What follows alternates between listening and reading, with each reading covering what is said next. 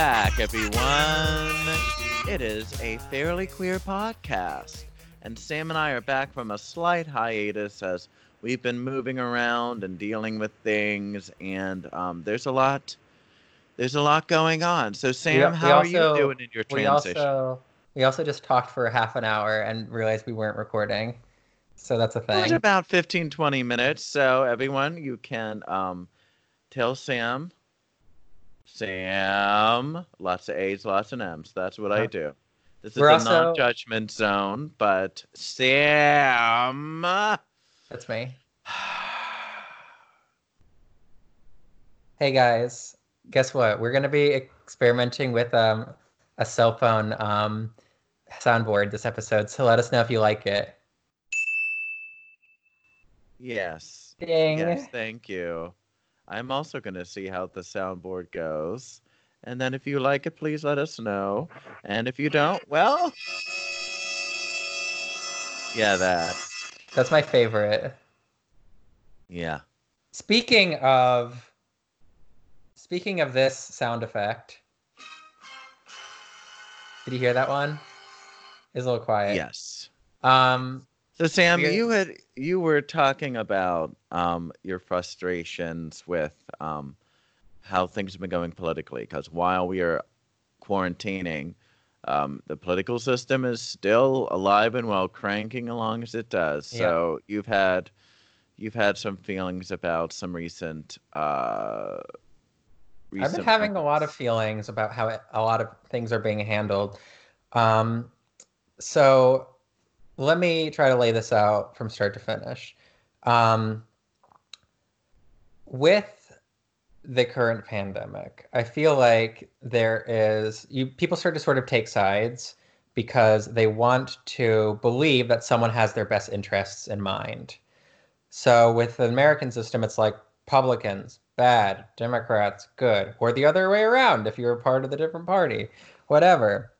But I think what we're seeing is that there aren't a lot of interests that are not special interests, um, and that our politicians really don't seem to have the best interests in mind of their constituents. Like you were saying, when we were not recording by accident, it's you know seem and I guarantee like as these bailouts roll out, it's going. I think their statistic was like sixty percent of the money for bailouts were going towards big business or people that made over $200,000 a year.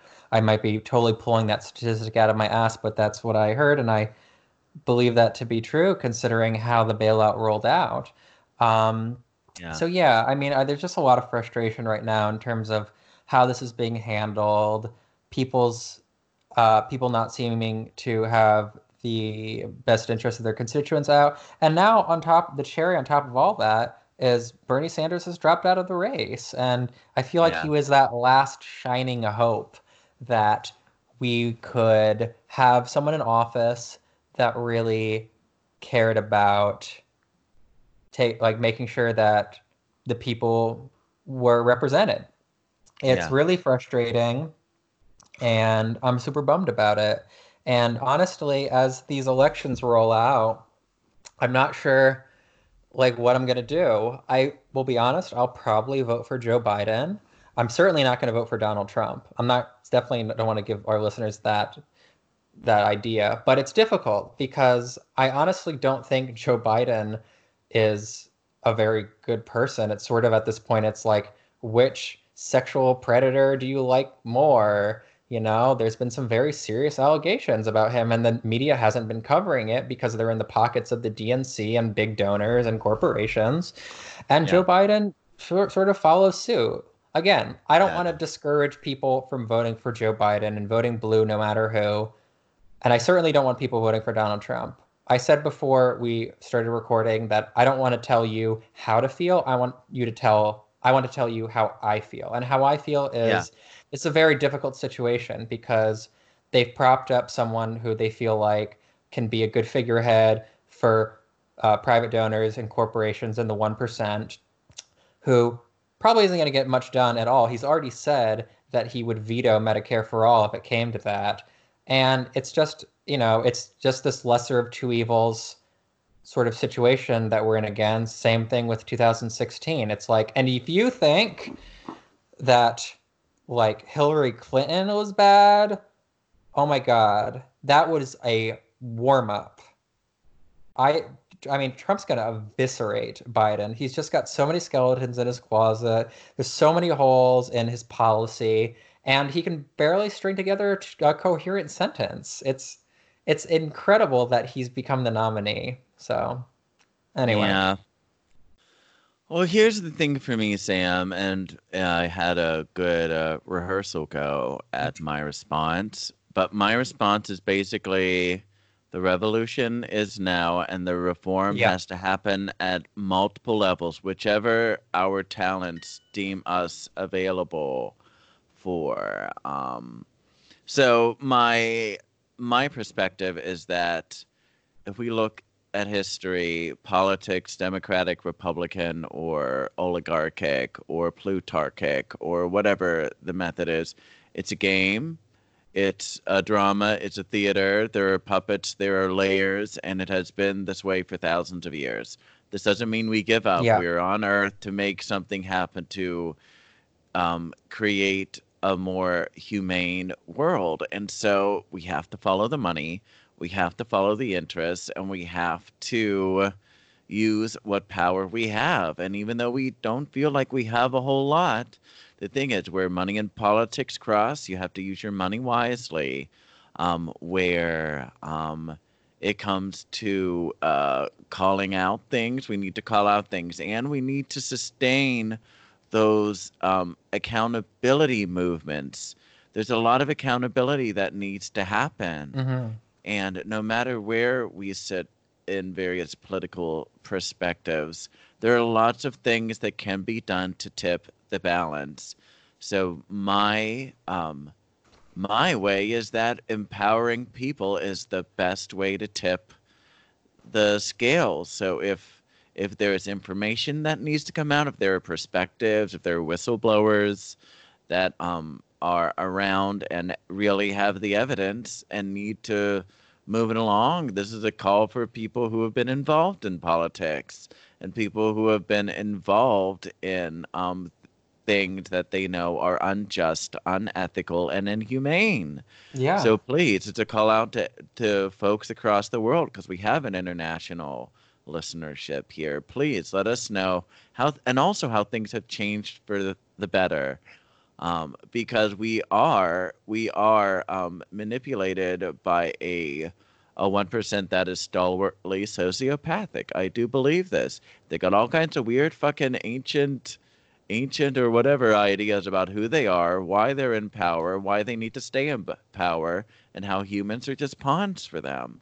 Yeah. So it is it is plenty of motivation to rise up, whoever you are, wherever we come from, because to end, Sam, um, a lot of people are very afraid and are psychologically programmed to keep a status quo. That is why reform looks like too much for a certain amount at the middle of the bell curve of people. People are still continuing to work in corporate jobs because they have the they have the backing to keep things moving through a lot of different scenarios like the ones we're in right now. Big things have a lot of power, but they don't they aren't the only things with the power. We have power too, and we have to encourage each other through multiple layers of support, uh, persistence, and resilience to do the work that we know in our hearts is right to do to move this snowball into a real into a real revolution locally and nationally and internationally. It's time. We're all going to face a new world ahead of us and it's time to make it a more humane and more um, ethical one. Yeah, so that's right what I'll now, say about it. We're seeing with the response to the pandemic, we're seeing that it hasn't been primarily directed at taking care and making sure that you know oh one twelve hundred dollar check yeah it's a, it's a, it's a bribe it's really a bribe it? and it's real that's yeah. if you're working 40 hours a week that's minimum wage you know it's yeah. it really shows where the priorities lie also here's another thing too in terms of where the most of the bailout money is going to like the key is to get the money to people that are going to spend that money the next day on groceries, on Yeah. necessities, on whatever, putting that money back into the economy economy to stimulate it and make sure that they can get what they need. The idea that it's going towards, you know, corporations and like I remember I was having a conversation a while ago with someone we were talking about uh, the original premise of the bailout and why uh, it had been primar- it had been rejected originally. It's because there wasn't any restrictions on making sure that companies would spend that money on their workers or spend the money on things that weren't uh, like stock buybacks. I know that that had changed and those restrictions were put in, but we're Yeah. seeing moving forward with more uh, rollouts of bailout that it's mostly going to these corporations. Um, Yeah. it's really discouraging, but I agree with you where it's like not. I don't think it, you should give up hope, even though I mean Bernie Sanders no, was never. Bernie Sanders was a great sort of like shining light because it was sort of like a dismantle the master's home with the master's tools kind of situation, um, where like we had this person who was in the Democratic Party and he seemed to really be able to make changes happen if he could just get elected. But he was railroaded out by the DNC. Like I remember, like you know, Alaska and I, there's a whole we both like the of View, them who don't want that. and you know and we need to realize it could be your it could be your senator your congressman you know if I would- find the money trail folks that's Does- the easiest way Does Justin know? still? St- I know that Justin likes the View. Does he still listen to the View? yeah yeah we watch the view sometimes uh, Yeah, Justin well, I used watches to- the view You know, I used to be like an avid View watcher. I'd watch every episode. I'd watch them on YouTube, but like I would always watch the View. And then like out of nowhere, they just seemed to start like being really aggressively against Bernie Sanders. It was so strange. Like, yeah. and I remember well where does it come from? Who who is the memo from and and what's the reason? The day stockholders I this this this board member that. They are a member of one of these uh, uh, puppet puppet Yeah. you know major puppet puppet can say it. corporation I uh, you know like a you know string pulling corporations because people are in their homes and people are watching TV because Mhm. we're programmed to use TV to relax there's to me it's like the big thing be careful what you're putting into your sensory system Mhm. because simply with repetition we may believe things that aren't actually true to us this is this is radical thought and radical action but we're No, in a I mean- point where we we need we need something besides the easy convenient media uh, available media mainstream media is is just as corrupt is just as corrupt and biased as Fox News. Just Fox News is more blatant about it. You know, well, they know really, who their who their constituency Exactly. and their demographic base is it's important to make sure that you're getting your media from you know places that are reliable, or at least getting it from a, a, a bunch of different sources. But I was shocked to sort of see like it was like a switch was turned where suddenly every major media outlet and talking ahead out there was spinning this narrative that if Bernie Sanders didn't drop out, it would be irresponsible, that Medicare for all was unrealistic, that it was pie in the sky, all of these things. And it well just sure seemed crazy. Um, Yeah. And I don't know, it's just really disappointing to see, I think, what a lot of people would consider a liberal party to really have such an orchestrated effort to dismantle the campaign of someone that represents so many good things for the people. Um, and I'm super bummed about it. But this isn't just about Bernie Sanders. Is what I, I Yeah. was what I agree. I agree with you with what you said before. This is about revolution, and it's about you know we we outnumber we outnumber them. There is no Yeah. reason that we should stand for this this and right maybe and the, because the government yeah. is royally forking up this entire relief effort that might push people to organize in a more substantial way and say, you know what? This whole political party system is really not working for us anymore. I think we need some other alternative to get people into office that are actually going to do shit that isn't just for their corporate donors. And there is a constituency, but they but they're they're highly um they've got a they've got a people and interests aimed at at um getting them out. Yeah. You know, and so you have to be very if if you are an actual humanitarian politician, if you care about humanity and you care about moving things along and being good to the earth and being good to your neighbor and um, uh, uh, engaging in social justice to deal with so many of the incredibly inhumane and um, disrespectful things being done to humans and being done to the earth, then you've got to see where people, you've got to see where these these influ- in the original influence influencers, these politicians and their corporate interests stand.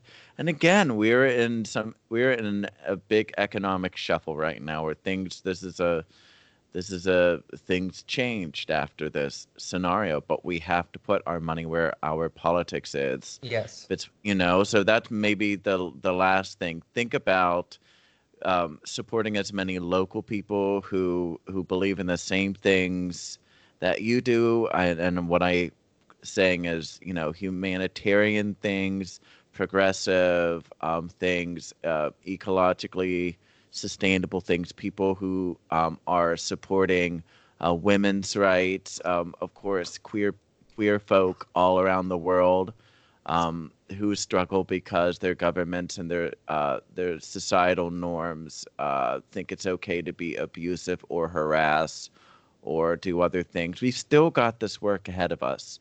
So yeah. the most important thing we have in this economic flux right now is put your money where your politics is. Whatever and, money you might have left. Yeah. I, I mean and it's true. It's like I, I wish I, I wish I weren't on Amazon anymore. And and the the moment that we can start pulling out of these monster these monstrosities that tug and pull um, in our global socio- socioeconomic political web, this entangled mess of corporations and empires and and uh, and you know inhuman sociopaths that sit at the tops of banks and corporations and and other things. Um, we got our work cut out this lifetime. But as a witch, I'll just end with saying we've done this before.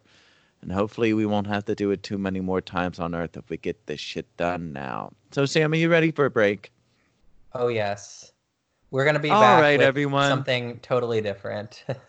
yeah, hydrate, satiate, self care for a moment, and we'll be right Laminate, back. A moment. Procreate. Mm, yeah. Isolate. Oh, that's already Incubate. happening. All right, so we will see you in a moment. Oh come All right. on, G- give it at least a couple of those. Oh, you want some more of those? You want some more of those? Yes. Why? Why is all of this? Jeremy. Oh, this is this thing is so confusing. Dear confusing. God, we'll be back. Bye bye. There are things I know, things inside of me. There is something wrong, something inside of me. There's that place I know where I can be. There's a place I know, it's inside of me. That's the place I know. Oh. That's the place Well, know. Thanks, Sam. Thanks. We'll try not to totally um, ruin our chances by oversaturating people with that sound. I still like pew pew pew myself. And pew pew pew, we are back with our first section of what I'm going to improvisationally call uh, uh, random choosing a subject that is meaningful to us and exciting for our listeners. So, Yes. Sam, we've talked about a couple of things. Now, what I do want to do to open is let people know that I am developing um, two online seminars. Everyone's got Hooray. something these days, but I figure the two things that I love most and that I've done a lot of studying are on are, um, and I'm going to show Sam these exciting things on our on our Oh Skype god, appointment. the exciting There, I'm going to start. The exciting thing are two books. I'm going to do a queer history, basically, Yeah. but a sort of witchy queer history.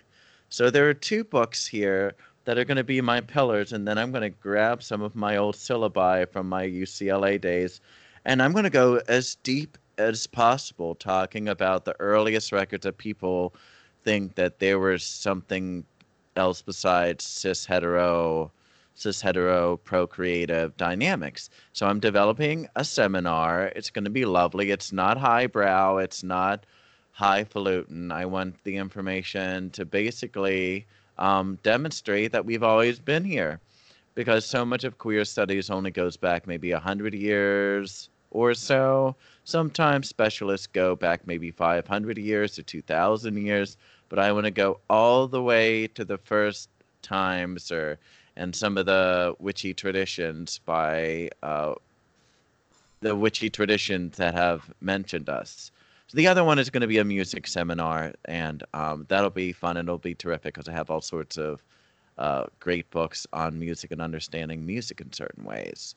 So um, I thought that maybe one of our two sections can be about um, how far we think uh, our kind go and what we know Mhm. about um, sort of iconic, iconic non-hetero, non-cis hetero moments. I thought maybe we'd quiz ourselves and then talk a lot about um, our queer heroes. Sam, how do you feel about that?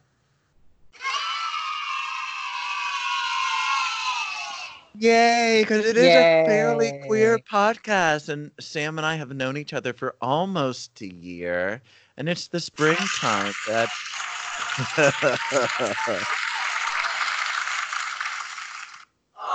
yeah. Sam, if I were over there to beat your ass with the can we can we can we please spread these soundboards out because you're obviously really excited about it. I'm really excited about it too, but um We're just we're So- figuring out the kinks. yeah, yeah, we are improvisationally Oh come on! working you out know the for a fact that a lot of our listeners also listen to Hot Goss, and they use a sound effect on their soundboard every three seconds. So this is nothing. Yeah. Is it So terrible there. that I is it, terrible that I don't know that I've listened to anything but about like a minute of hot goss? I just That's fair. I'm not I'm not a gossip girl. I'm I'm not. Okay. Okay, Sam. So why don't you tell me about what you know in queer history, the history of peop any peoples around the world and people uh peoples from long ago of different genders and different relationship proclivities.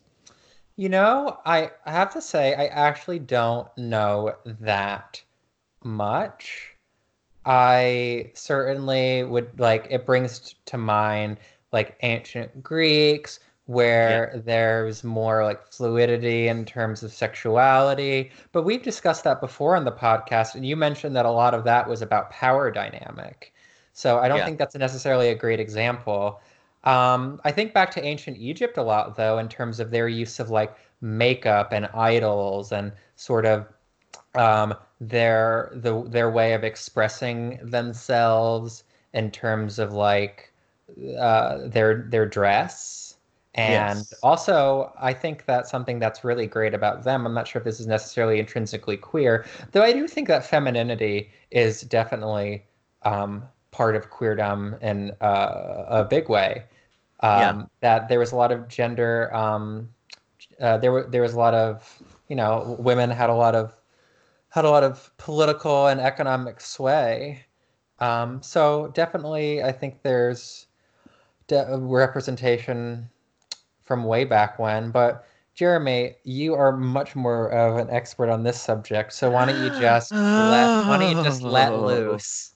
Let loose. All right. Well, um, I was really inspired by these books that I had grabbed over the past, uh, I don't know, five to eight years, because I was doing gender studies and I was uh, wanting to connect music and gender and um, e- erotic dynamics and intimate dynamics in my academic work. Mhm. What's going on, Sam? Are I you, accidentally- Are you, are you I- subconsciously undercutting my power? No, I accidentally f- pressed the clapping one when I was just trying to turn my phone on. Continue. Ah, all right. Well, everyone, you can see you can see the the hokey pokey going on here. Um, but I wanted to work on those uh, things as it related to opera and musical theater uh, about 400 to 300, 250 years ago.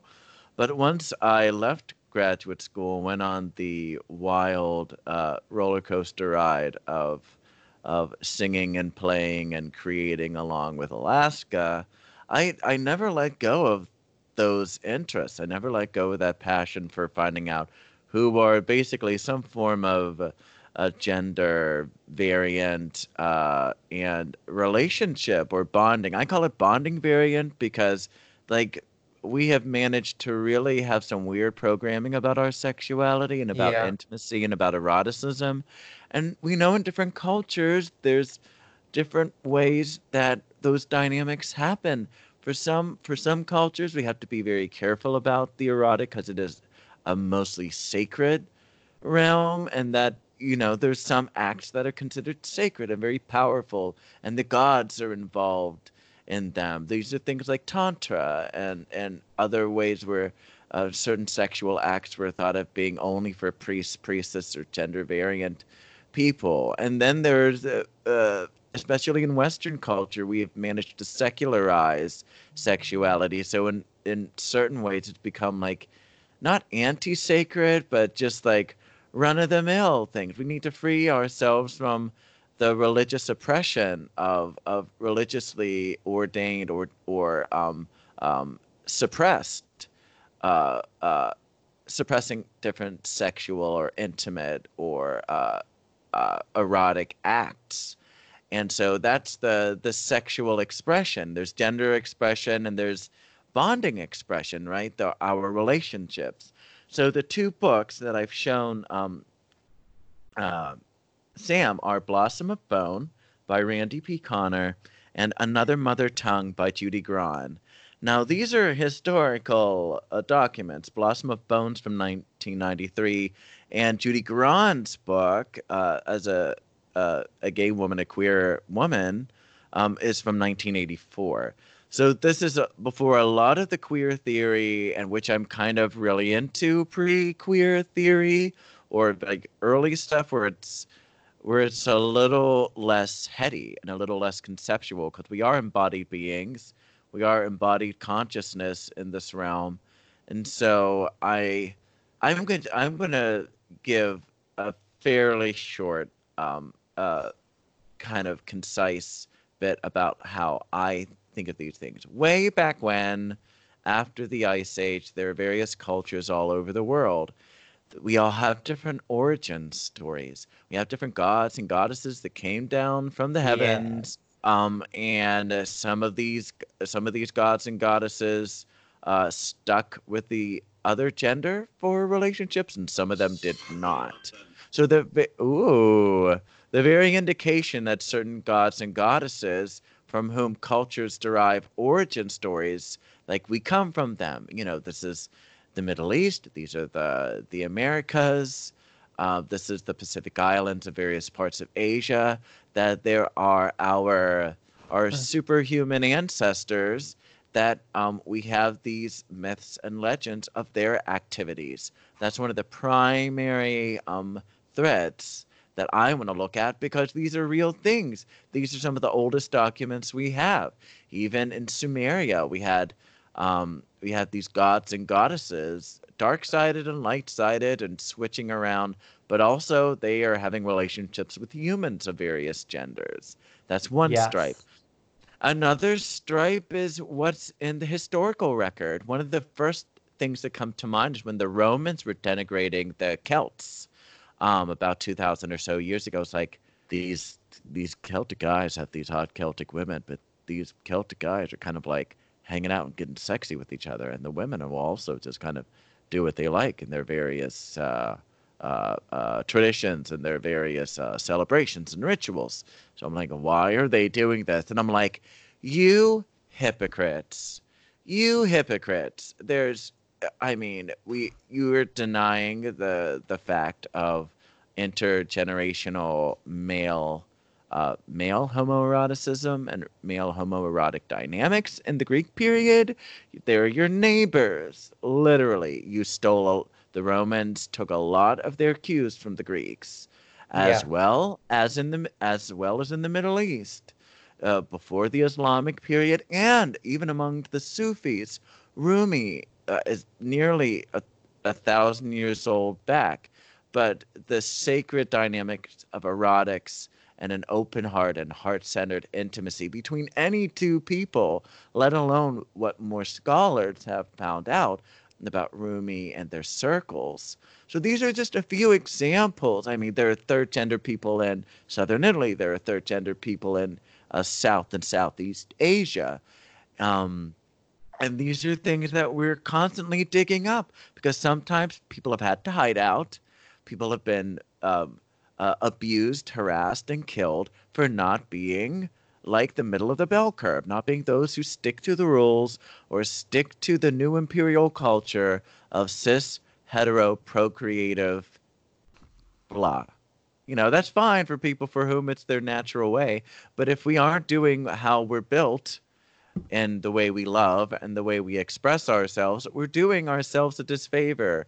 Diversity is the nature of the universe, and diversity is the nature of Earth. So anything or anyone or any um, uh, uh, agenda that tries to turn us all into a monoculture is not of is not of the creator of according to many of our cultures. So that's the tone that I want to set for my uh, seminar, and these are many of the beautiful uh, places that both um, uh, Professor Conner, because uh, Randy Conner, they are a professor in the Chicago area, and Judy Grahn was a seminal member of the literary and creative activities of the flowering of, of, of lesbian and femme and female oriented uh, queer movements in the 1970s and 1980s. And I believe her partner was Native American.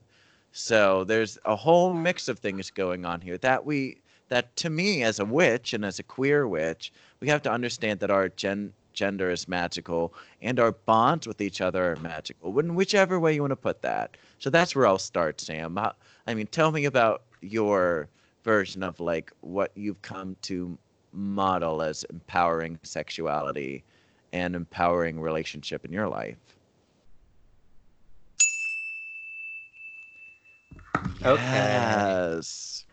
Ding. Yes. That's my model. It's ding. No. Um. Uh. Well, I don't know. It's it's a definitely you know it's been a illuminating circumstance for me in terms of my own queer journey because when I originally moved to New York uh, when I was 19 and started to explore my sexuality and identity, there was a lot of pressure to look a certain way, to act a certain way, to peacock, and yeah. Um, also, I was a dancer, so there was a certain expectation that I fulfilled certain static, uh, uh, aesthetic obligations to make sure that people were I was making money. Um, mm-hmm. So I feel like I didn't really get to explore uh, those sides of me as much as I probably should have been at the time. Yeah. Um, because like I, I actually remember thinking like when I was 19, 20, that I, I had like a type, like a type of guy that I liked, and I was this Yeah. and I was that, and all these sort of like archetypes that Yeah. I was trying to fit into, Yeah. um, because there was so much status involved with like what it meant to be a gay man that was living in the city. Um, and going to Fairy Witch Camp and meeting some of my uh, uh, still to this day close friends uh, when I was around 22, 23. Um, of course, traveling New Orleans, Kentucky, etc., meeting different people of different kinds and different ilks from all over really started to shape my um, my own view of who I was. Um, Yeah. Who is, I mean, I would consider myself, to be honest, fairly binary. I think I uh, view myself as a cisgendered man.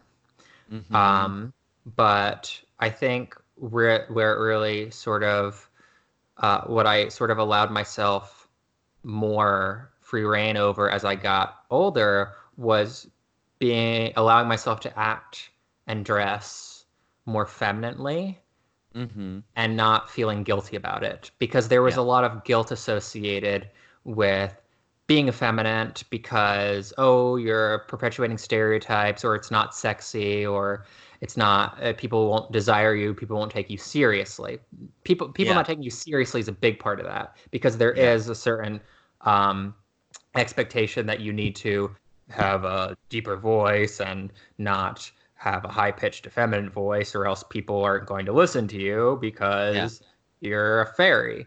Um, so I, one of my favorite lines, I'm sure I've said it before in the podcast because I occasionally like when I'm associating with people that don't know me, like even times like this is such a stupid example, but like I I've been playing some Fortnite when um because you know I'm in quarantine and there, there's a lot of younger kids on Fortnite and they'll be like are you gay? You sound gay because occasionally I'll like be using a mic and I'm like, yeah, I do sound gay. I am gay because so I sound gay. Oh, Sam, but what Yeah. are these things? But with these, and again, like, pardon me, but if you're under 28 years old, there's still so much development going on. There are wise, wise, brilliant souls who I love and adore in the 28 and under category, but it's still highly developmental in our, in our interglobal queer, queer allied uh, culture right now. So I Yeah. say that respectfully, but truthfully, like there's a whole big wide world of unicorns out there, and we're meeting each other, and we are um, we're scrambling each other's brains and opening, hopefully, opening each other's hearts to understand that like we are uh, a magically unique and diverse crew, and and the the sound of a person's voice um, is theirs, and it, we don't really have a right to be gendering other people to so that we can have the power dynamic over someone else to determine how we will act towards them. That is a two-way street. If you're Mhm. having intersubjective, if you're if you care about another person who you are interacting with, it is each other's responsibility to to tell one another how one is identifying and um, what their preferred pr- pronouns are and um, where they are in this journey. So I'll just say, like I, Yeah. I basically identify as fluid. Um, my mom always said I was very gender balanced. Um, and uh, and I think uh, one of my more radical positions, and I think it's fairly historically accurate, was that like at some point, our ancient ancestors, six thousand or plus years ago, we were all indigenous once. We were all local people in tribes all over the globe. And over time and over evolution of our consciousness and of the mixing of peoples and the confrontation of peoples, civilizations with their own backstories rose up. Imperialism happened. And so, whatever we don't know or have any evidence for, that doesn't mean we didn't still exist. Gender variant people who would have uh, relationships with whomever they wished, whichever was sanctioned. Or there's always the forbidden relationship stories that happen all throughout the myths and all throughout the different cultures. You've been having forbidden and allowed relationships as long as humans have existed, as far as I'm concerned.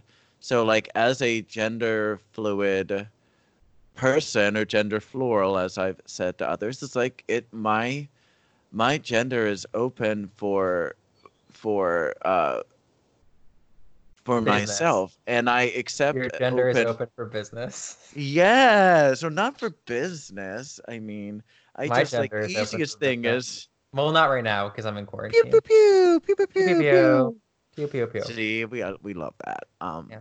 but is that I keep my gender open, like I like I try to keep my understandings of other people's positions and identities, because these things I think are generally fluid until you say no. I want to stop in this identity for a while, explore it, and let other people know that this is I'm keeping it stationary.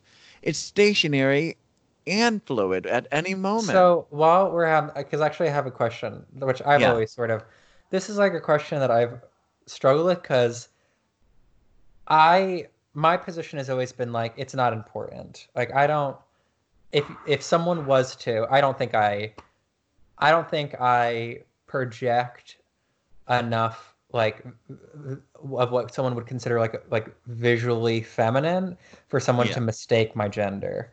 Um, Yeah.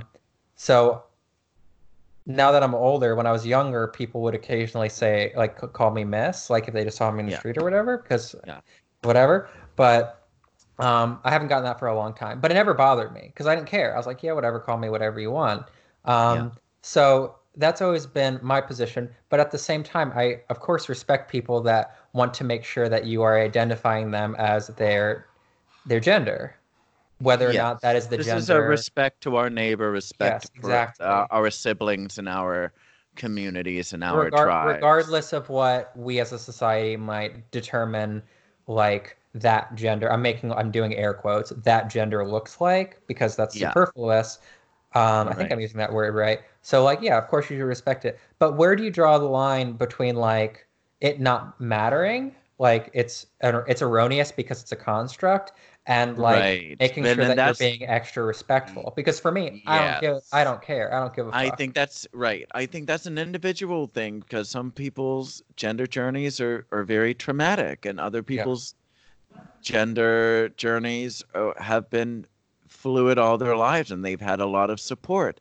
So it is a psychic and a psychological and an emotional and a spiritual realm. Like I I am not pressed. Um, I feel I feel a sense of comedy when people like gender me masculine, but we don't have ge- we don't have a third gender. We call each other it. It, it seems to like de i like gender. i like i like they or them Oh, but I see when I started that out, it's like I'm not. I'm trying to be a focused soul right here, and you calling on they could be calling on some other aspects of my like of my uh, consciousness or like ancestors or something. How about like, here How about. Hunty? Uh, Sam. I just, I, you know, like I love Justin Vivian Bond, and there's others that use like Zay or like Z or J, like something where it's kind of blended, you know, where it's not he and she, and like they is like, it's okay. I think they is the best option out of all of them. Yeah, it, it's got a lot of it's got a lot of currency. It, the, the the the the trail has been pretty well well uh uh hiked in that sense. But yeah, and the, the thing that inspires me most is that um there's a lot of sacred like with the idea that we were all indigenous once. We were all local basically once. We we we were very we had strong senses of our locality, but also um, we did move around and we did confront other cultures and we did mix for protection and we did mix because there was some sign that um, different tribes and different cultures should gather for protection or or uh, because of some kind of uh, uh, some sort of consciousness expanded moment, some evolutionary moment. So that's what I'm interested in and interested in continuing So my plug is that if you're interested in exploring this with me and uh, being provided bibliography, being provided um, uh, PDFs, being provided some fun readings that we can all do together um, for a sliding scale donation, please pop into my DMs. Um, the music one is also being prepared, but I think this one could really help us because we're just dealing with how to connect with each other in a respectful and loving and mutually empowered way. So um, we'll get back We to could our also, segment if we wanted some- to, um, Yeah? we could when I set if if and when I set up set it, set up the Discord, we could try to um, negotiate those types of um, gatherings through Discord. That yeah. could be an option because you can have a lot of people all on a voice channel. Let me put it in a language you can understand. What the fuck? Yeah. I don't want Don't this. Shut up, phone. Why okay, we're gonna on? go. We're gonna go while fucked I figure up. out my God, technology. Sam, fucking it up. We'll be right back with questions from our Yeah, we'll guests right after this be break. back with final thoughts and questions. See you in a moment. There are things I know, things inside of me. There is something wrong, something inside of me. There's that place I know where I can be. There's a place I know, it's inside of me. That's the place I know when we can't be. That's the place I, am the Senate. We're back. What the hell was that, Sam? I am the Senate. It's my favorite Emperor Palpatine soundboard thing. Oh, my favorite. God, Sam. Jeremy, You are the Samet. You are the Samet. Pew, pew, pew. I am. Yes. Okay, I want to get right into these questions because our lovely top level supporters. Um, I have a Patreon at Handsome Jeremy. Oh, It helps um Before- us run things. yes. And uh, how about I finish my thought, Sam? Okay, um, but also, but also plug your concert. Yes. So we have Patreon for the podcast so that we can up our technology, especially for um, Sam, as uh, we are both freelancers, but we're extra quarantine freelancing right now. I can afford things um, a little, and Sam may or may not be. So I don't want to speak for you, Sam, but your support for us is um, crucial and most lovingly and gratefully um, uh, desired and But appreciated. also, like, we of course appreciate like you being Patreons. Like, we can't thank you enough.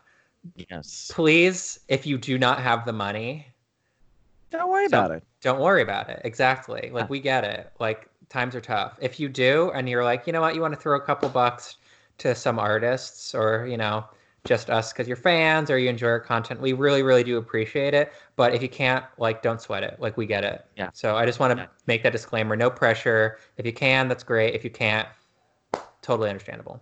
So- Yes. All right. And just because it's we're in the we're in the uh, place that we are in, um, I want Oh, to. also, Jeremy's my, doing a concert. Please uh, support him. You can do it. It's Animathus Journey with Alaska and Jeremy, and I believe it's on the 20th. You can get your tickets through Alaska's Thank Instagram you. page. Yes. Yeah. Yes, on stage it. It's part of the the Digital Drag Fest on going delight. So um yeah, thank you. I'm I'm wanting to I'll be sure there. Have Well, I'll be in the audience. Yes. Yes. Yes. So, um, I'm just gonna go. I'm gonna go to my messages. So I'd like to thank Florida and um, Perpetua and Janina Gomaringa for uh, being our top tier uh, Patreon pa- patron. We thank you for your undying love and support. Um, sharp contrast. I'm going to use everyone's Patreon name. Thank you very much, Gael. Uh, the only Golden Lasky, who I believe is under the pseudonym GR. Kate, Lisa. I think might be. Oh uh, no, Loom is the only golden lasky. So thank you everyone at every level for your support. Um, It Yes. is it is very important. Um, we are investing in things like actual soundboards and Mhm. and for me to be actually for when this whole quarantine thing is over for sam and i to do a big podcast festival where we can end up in one of each other's places and do a whole wrap a whole extra season and have bonus uh, episodes and um, bring along uh, guests guests Yes. now that You know it would be really fun? Hmm. If we did a meet and greet one day. I don't know if we have enough listeners to actually I do mean, that that. would be kind of that would be But kind of I will- like I will uh, bring cupcakes. a live thing Yeah. or a Zoom thing. Yeah. Or um to be part of a podcast festival to put our uh, yeah. work up for um live perform uh, a live Whoop, whoop, whoop, podcast whoop. slash performance. So those things are available. So I want to uh, get right to the questions now.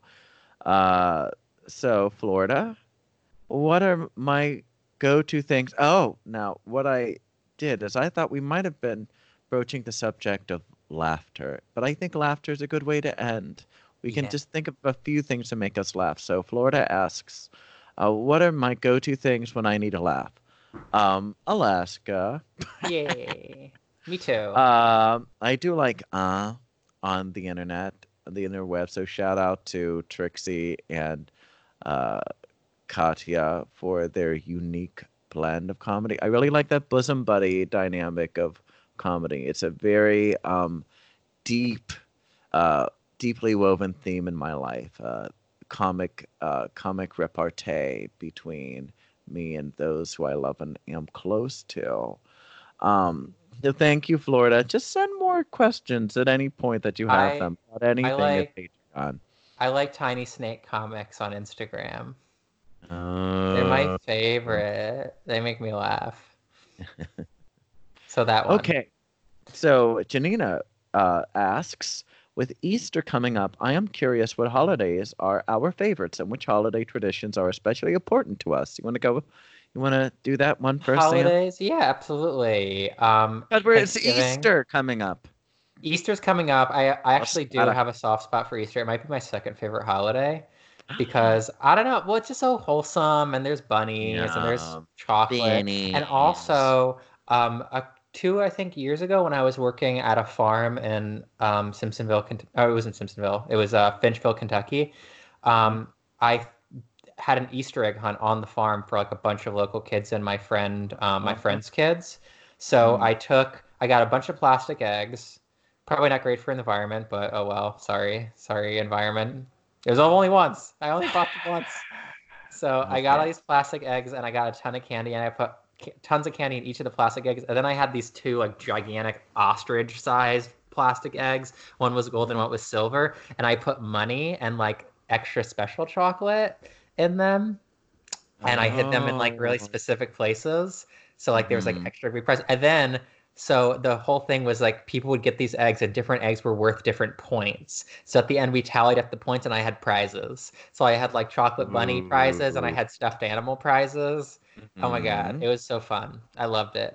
Um, so that's probably my second favorite holiday. My first favorite holiday is definitely Thanksgiving, primarily because I'm a I'm a forking gourmet gourmet chef, and I love cooking and I love oh my god pew pew pew. Um, so yeah, and also just like you know everyone gathers together and eats food and cooks and. I'll be honest, last Thanksgiving there was a lot of food, but I mostly ate my own food because I knew it would be the best. Um, but yeah, I just love it. I love, and I Shade. just love, I love cooking. Oh, we need a shade rattle. We need to get one of those. Um, but yeah, I just love cooking, and I love cooking for other people, and I love feeding people. So definitely Thanksgiving. What about you, Jeremy? Ooh, well, I would say I'll use the growing up and then like now. Um, growing up, I really, I really love the holiday season. I loved Thanksgiving because it brought a lot of family together. I like Christmas because it was such a like I loved Christmas for the lights. And just like my favorite part was like getting the lights on the tree and uh, uh, when we were driving throughout um, Pittsburgh, because it's very hilly and very lush and um, and uh, rainy. So that like looking through uh, rainy, wet windows through the neighborhoods of Pittsburgh and seeing how people decorated their homes and and trees and seeing people's Christmas trees lit up. Mhm. That's just my favorite thing about the general holiday period. I do Um, have have fond memories of. I was thinking about this the other day, and it sort of made me sad because it's like, it's not really something you do as an adult. But I remember just like because we always had like a really big real Christmas tree that Um, we'd go and cut down, and I just had like fond memories of like laying underneath the Christmas tree. And Oh looking, yeah, and looking at everything through the You're Right, looking at how everything is just kind of hanging there, and that gets me to like the point where it's like now that I'm like a full blown, full blown queer witch. Um, I that's still like my favorite thing about that time of the year. But I try to do some kind of ritual on the equinoxes because my birthday's so close to the summer solstice. I do love a solstice bonfire um, at Fairy Witch Camp, celebrating Beltane with the fire and the cuddles and the. no fair witch camp this year. I know Everything is canceled. everything is canceled so we can get this virus down down to size. Um but it's those sorts of things now that i really appreciate. Gathering people together and drumming and bonfires, just good good old fashioned nature witch shit. I just love it. I can't wait to be able to do it again. Yes, Jeremy, if you're still a traveling magician next year, you should come and we'll spend Christmas together and we'll have a tree and we'll lay underneath it. Ah, that sounds great, Sam. I can't wait for this for this shit to subside so that we can all start celebrating our various cultural holidays now. I'm gonna. Is there, are there any last ones? Any other ones that kind of give me that that were fun for me?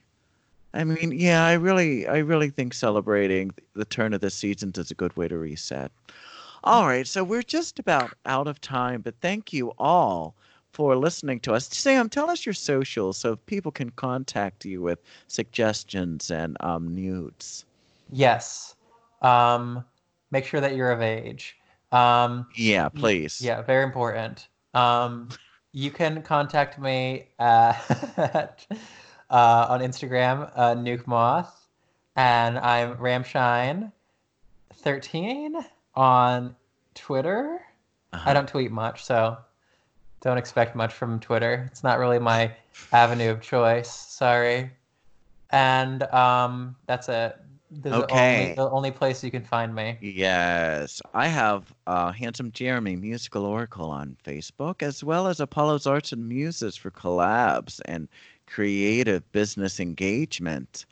Um, my Twitter is Orphic Apollo seven seven seven O R P H I C Apollo. I don't do that much on Twitter, but say hi. Um, and then uh, Instagram is, of course, at Handsome Jeremy seven seven seven. And um, if you have uh, any questions or any comments, please let us know. We are here to serve community and bring a lot of love and a lot of quirky queerness to a fairly queer podcast. Thanks, everyone. We'll see you at the next episode. We will hear your beautiful voices in our comments, and we look forward to serving you the next time. Till then, let's head out, Sam, into the gorgeous springtime. Yay! Yay, bye, everyone. Goodbye. We're at the farm now. Goodbye. Goodbye, Jeremy. Goodbye, Sam. I'll send this over now.